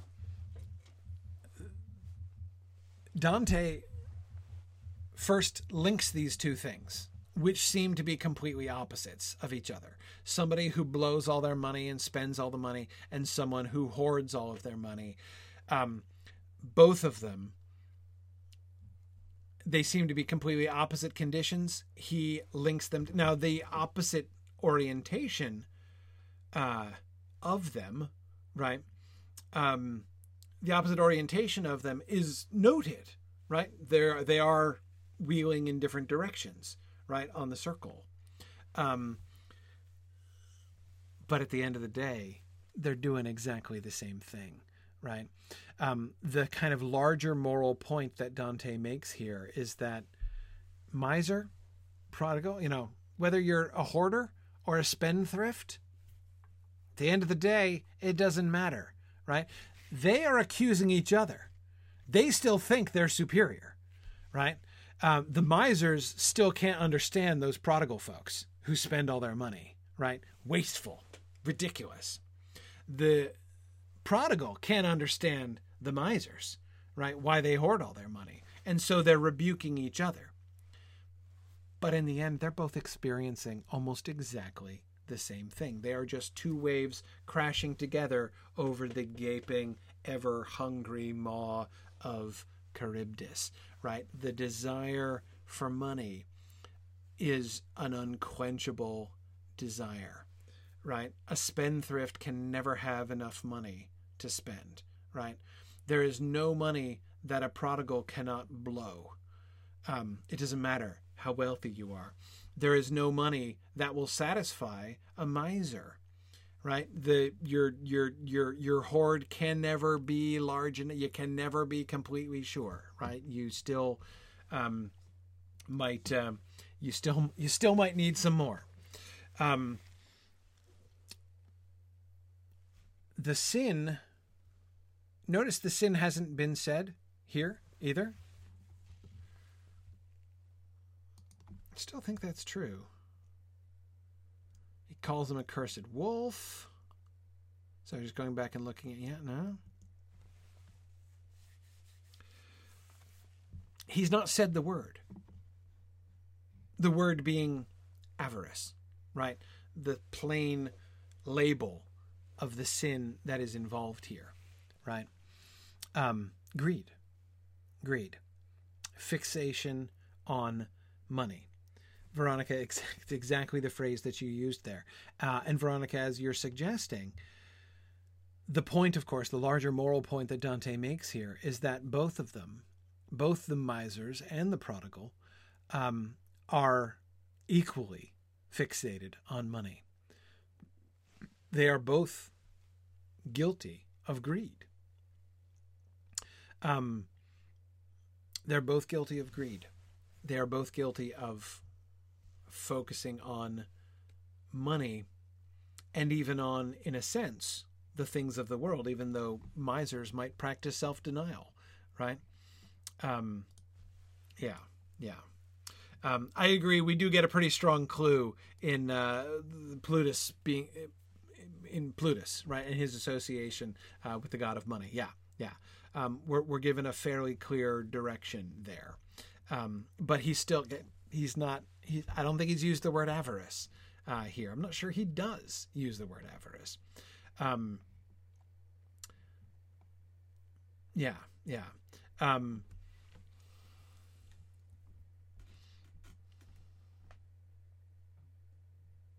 I want to go back to the beginning.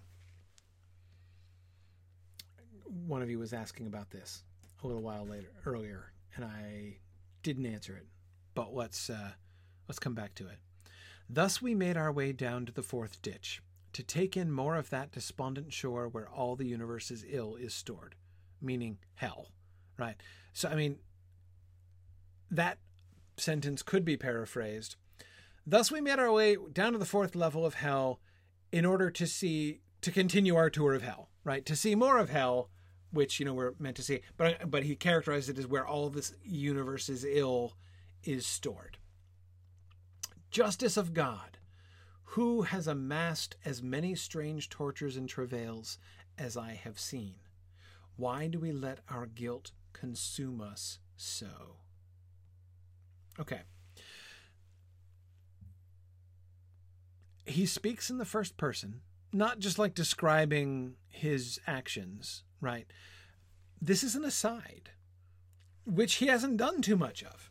right? He, I mean, he'll have like a side conversation with Virgil or something, but this kind of a pure aside, and he's here talking to God, right?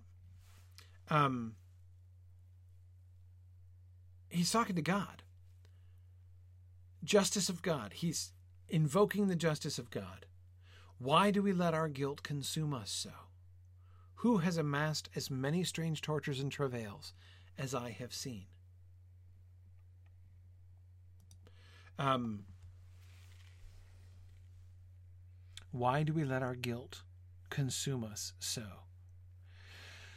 That seems like a fairly clear kind of connection to what we've been seeing before, right?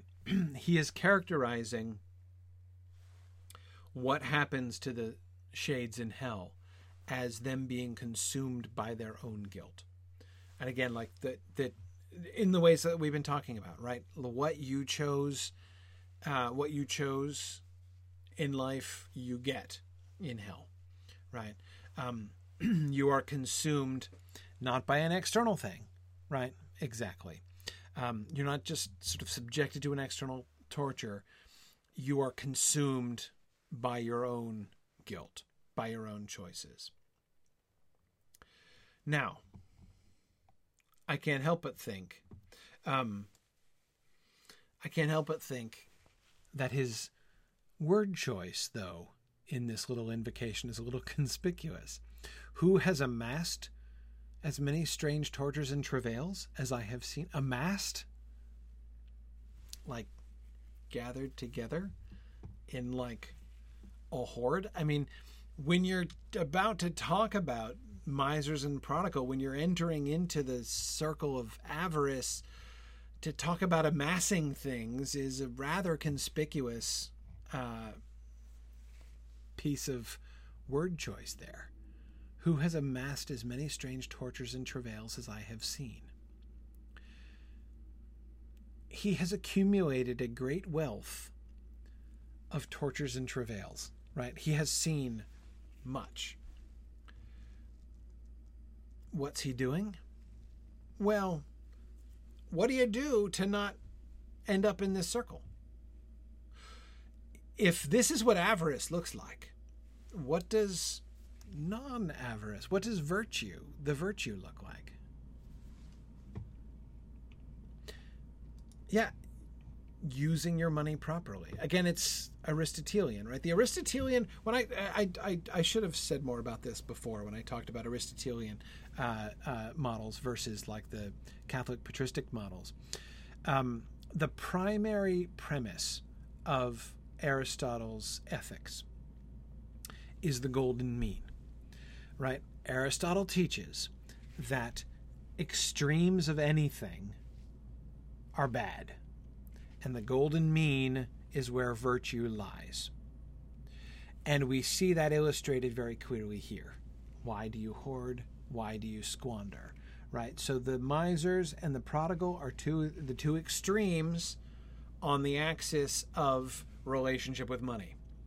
Right? So a proper relationship with money, a virtuous relationship with money, is one who um, is thrifty, charitable, spending in in moderation, right? But it's um uh um yeah, uh Jameson and I think Jameson there was somebody else who was remembering this earlier too. Um Jameson is remembering Jacob Marley uh, from uh, uh, from a Christmas Carol, uh, who says, uh, I wear the chain I forged in life. I made it link by link and yard by yard. I guarded it on my own of, uh, I guarded it, uh, I guarded it on of my own free will, and by my own free will I wore it. Yes. Uh, do I think that he's influenced by the Dantean conception? I sure do. Yeah, I sure do. Um, but um, yeah, yeah. Um, yeah, good. Okay, so um, now, so by the way, many through the Middle Ages said that although Aristotle's very wise, of course, and he's not wrong about the like, there are many examples of where you like the mean between two extremes is certainly the course of wisdom, and that is where virtue lies. Like he's not totally wrong, but he's also not totally right either. There are some things which are just binary, right? Like lust, for instance. There's not an appropriate amount of lust. Like lust is just wrong. You know, illicit sexual desire is not good, even if you only have like some of it, right? And to be to keep yourself 100% pure of illicit sexual desire is not an extreme on the bad end. That's good, right? So uh, that's the, uh, the, basically that's the Augustinian model of virtue, which says you've got vice and virtue, which are basically opposites of each other, and it's not a choice of steering between two extremes. It's a choice of choosing the correct extreme, uh, and not letting yourself even wander down the path. Um, so you don't want to find the golden mean. Um, you don't want to find the golden mean between, um, uh, you know, uh, like uh, pride and humility, right? You know, it's not like complete humility is bad uh, because it's an extreme, and like modest pride is the correct move. Like Augustine would say, heck no, right? So that's the, the Augustinian binary model, and the Aristotelian model is the mean between extremes. Um, um, anyway, anyway. Um, yeah. Now, Bruce, you're certainly right that, um, like, having there is a kind of a mean in sexual virtue, right? That is like uh, having sex within your marriage is like perfectly okay, right? Uh, but but it still does not really follow an Augustinian or an Aristotelian model. Uh, that is the the the Christian teaching about sexual virtue, because chastity, like virginity, um, uh, is is an extreme, right? But it's a good extreme. It's it's uh, it is the highest extreme. Um, uh, marriage is not wrong, but it's not great either. Virginity's better. Everybody knows that. We are big fans of virginity in the Middle Ages. Okay, I mean big, big fans. Um, uh, but uh, anyway, later. Um, exactly, Jameson. It's the second best. It's the second best thing. If you can't be pure, um, if if if you can't hack celibacy, then there's a there's an alternative for you, which is an acceptable alternative, but it is still an inferior spiritual state to virginity. I'm sorry. That's the way it is. Everybody knows that. By the way, when I say everybody knows that, I'm referring to the way that medieval people think, right? I'm I, I, I use that phrase not because I'm actually trying to assert that uh, upon all of you, the contemporary audience. I'm trying to orient you to medieval thinking, right? So when I say everybody knows that, just take my word for it. okay, it means this is a thing which is almost universally accepted in the medieval world where this story is uh, is happening. So I should probably explain explicitly what I mean when I say things like that. Um, yeah. Okay. Um, uh, okay. All right. So. Um,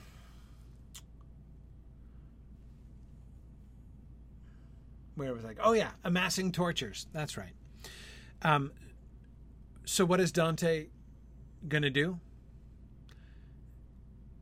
In writing his poem, he is finding the mean.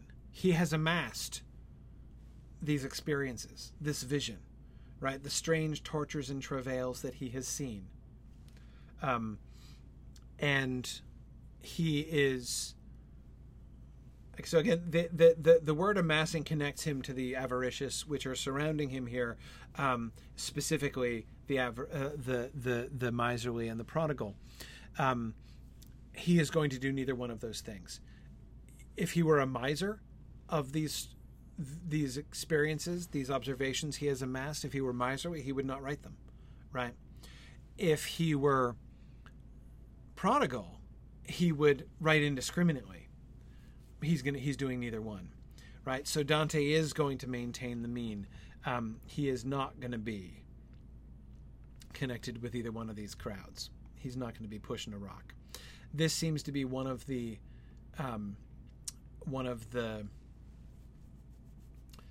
sins which he seems least drawn to, um, least connected with himself. And I, who felt my heart almost pierced through, requested, Master, show me now what shades are these, and tell me if they all were clerics? Those tonsured ones, who circle on our left. I think those are the misers. And he to me, all these, to left and right, were so squint eyed of mind in the first life. No spending that they did was done with measure. Their voices bark this out with clarity when they have reached the two points of the circle where the opposing, their opposing guilts divide their ranks. These to the left, their heads bereft of hair, were clergymen and popes and cardinals, within whom avarice works its excess. There we go. We finally get the word avarice. Only line 48. Look, at we, we got it sooner than we got it with gluttony. Um, though here we had gotten even clearer indications, right? It was not quite so much of a guessing game. The why do you hoard, why do you squander was a pretty was a pretty clear indicator there. Um, okay, so uh, yeah, I think the so they've they almost all have tonsures, right? Uh, tonsures, um, uh, the the bald the baldnesses. So it like a, a, a, a it was a it was a thing. You're supposed to shave your head like the crown of your head. That's what a tonsure is, um, and that's what he is perceiving. Um, he's he's he's seeing that they all have tonsures on their heads, um, so they're all they're all priests. Brian says, was was this an incendiary statement, or did everybody know that some of the clergy were greedy? Um. See, okay, good. Oh, you guys are asking the questions that just exactly the question I was going to get to. I have never read Dante or Chaucer for that matter, but especially Dante with a modern audience that does not immediately ask the question, isn't Dante going to get in trouble for saying this? Answer, well, that ship has sailed, right? It's, you know, worrying about getting in trouble with the Pope if you're Dante would be like, you know, closing the barn door after the horses left the stable already, right? He's already in trouble with the church. So, you know, um, he's he's already been he's already been been banished. Um, uh, so uh, he's got little reason to hold back uh, in his criticism of the Pope. Um, uh, so, um, so there's a certain freedom that Dante has, but I would say, in general, um, right as Michelle says, "In for a penny, in for a pound." That's a little bit. That's a little bit more like it. Uh, that's actually a really good characterization, I think, of uh, uh, Dante's anti-clerical statements uh, in uh, in in in the comedy. But um, yeah, yeah. Um, but I would also add the modern world has a a sweetly naive view of the power and authority of the medieval church. Um, I think that medieval popes, there are many medieval popes who would get a little misty eyed if they were to hear modern people talking about how powerful they assumed the medieval church was. um, they wish they were that powerful. uh, the the modern idea that like if you put a foot out of line, the church is going to come down on you like a ton of bricks, and their authority is unchallengeable. Um, it wasn't. That wasn't the way of it. I mean, that concept was out there, right? There were definitely medieval popes who wanted that, uh, who strove for that kind of thing. Um, very few popes or, you know, priests on the local level or bishops. Uh, nobody actually wielded that kind of authority. Um, medieval people were fairly unruly as well, whether it's kings to the Pope. I mean, you don't even have to go to Henry VIII, right? Henry VIII is a slight extreme when it comes to unruliness, but um, uh, but even like um, like a lot of people don't know this. William the Conqueror, right? William the Conqueror conquers England, and he's like, "Okay, I'm king of England now." And the Pope is like, "Great, I'm gonna I'm gonna appoint some like," and and William says, "Oh, so by the way, I'm ruling England. I'm gonna appoint all the bishops." And the Pope is like, "Uh, no, you will not. Rome will appoint the bishops." And Henry's like, mm, "No, no, you won't." Actually, I mean, you know. Anyway, it's just like that's that happened all the time, and and and the Pope is and and and and William is like, and what are you gonna do? You know, Sir Pope, right? Down there in Rome, right? I'm waiting over here in England. My, it, when you get here, by the time you get here, send anybody here, you know, I'll have already appointed all the bishops already, whatever. Um, I mean, it's just, it's not. See, exactly. Ben says, tell that to Galileo. Oh my goodness, don't get me started on Galileo. Um, uh, yeah, the the myth of Galileo, and I please understand, I'm using the word myth. Uh, I'm not using the word myth in the modern sense. Uh, pe- modern people use the word myth to mean um, a thing that is not true, but people think it is. Right. And that's not how I use the word myth at all. I'm using the word myth deeply influenced by uh, Tolkien and C.S. Lewis, uh, who use myth as a powerful story uh, which conveys like a powerful truth, independent of whether or not it's true.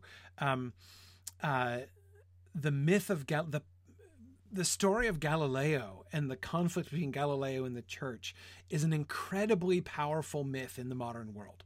Incredibly powerful myth in the modern world. It is uh, a deeply moving story, which has, uh, but it's um, there's way more to the story than the modern myth uh, version of the story. Um, and yeah, did they like, did, you know, did individual popes and bishops and stuff, in fact, wield power over other people? Yeah, absolutely. No, I'm not saying they were utterly powerless and it's all a lie. All I'm saying is lots of people expressed criticism not only not necessarily of the, like the church in general like even dante's not expressing it of the church in general just of many of these clergymen popes and cardinals right to say that to say that there are many popes cardinals and clergymen who are corrupt morally corrupt. In many places that wouldn't even count as a controversial statement. Everyone would be like well given i mean obviously right? Uh, but what does that have to do with it? So um, uh, anyway, I mean, there's, uh, it's just like I say, it's not. Um, I'm not saying that the medieval church had no authority or wielded no authority. I'm just saying it's not as simplistic as modern people talk about it or think about it. There's this modern idea that the medieval church was this absolute authority. It was not an absolute authority. Um, again, I kind of wished it was in some ways, but it it. Um, I mean, so many, um, uh, so many, so much of the story of medieval Christendom is all about the ebbs and flows of different power struggles there. And dante's story political story is very very much at the heart of that.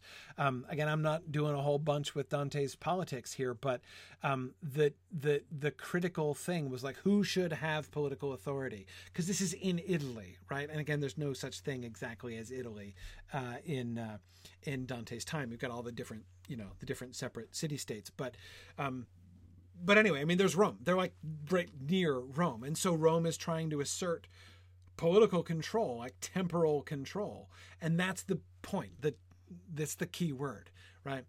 Um, nobody was denying, well, most people weren't denying that the Pope had spiritual authority. But it's like there's the spiritual authority and there's the temporal authority.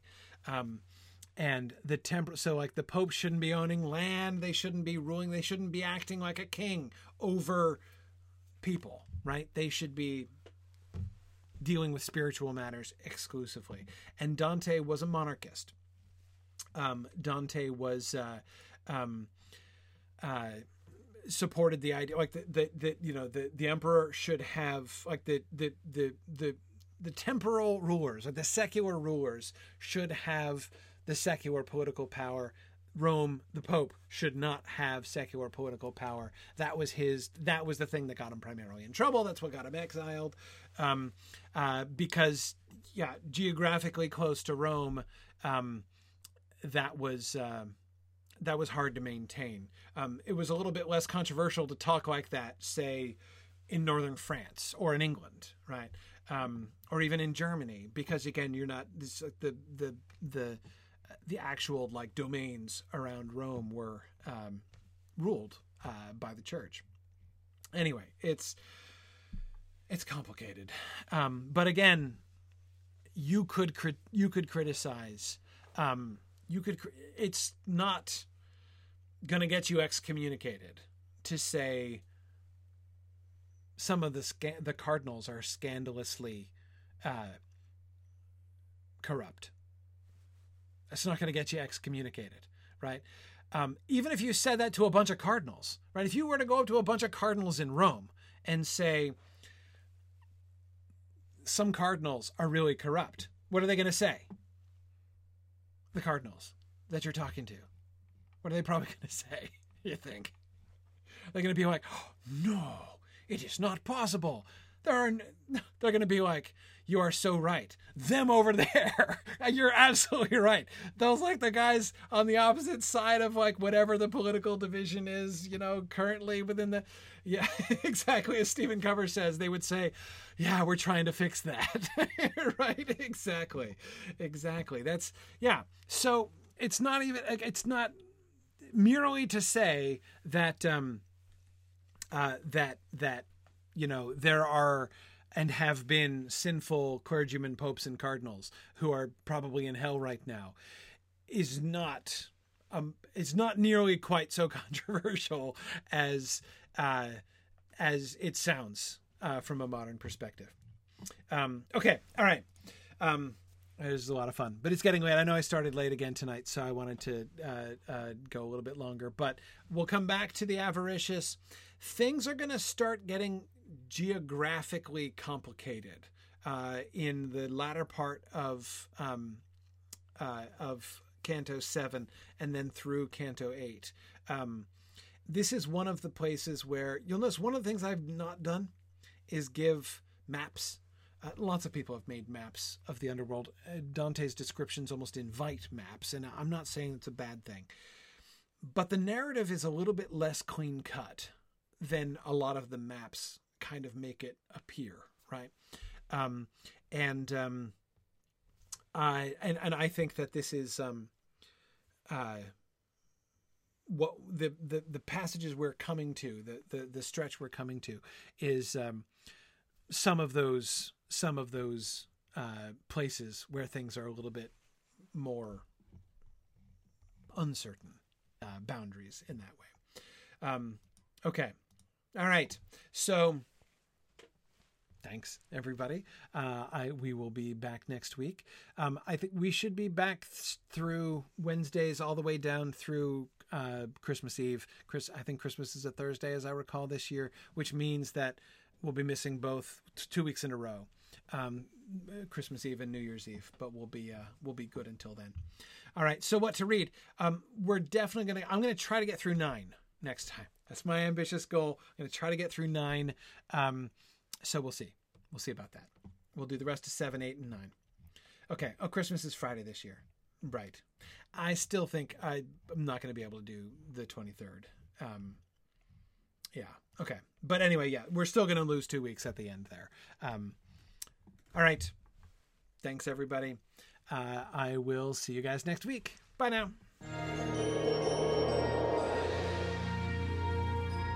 The Mythgard Academy has been offering in depth discussions of awesome books and films since 2013, completely free to attend and free to download. If you've enjoyed our discussions and would like to help them continue, please consider donating at signumuniversity.org/fund.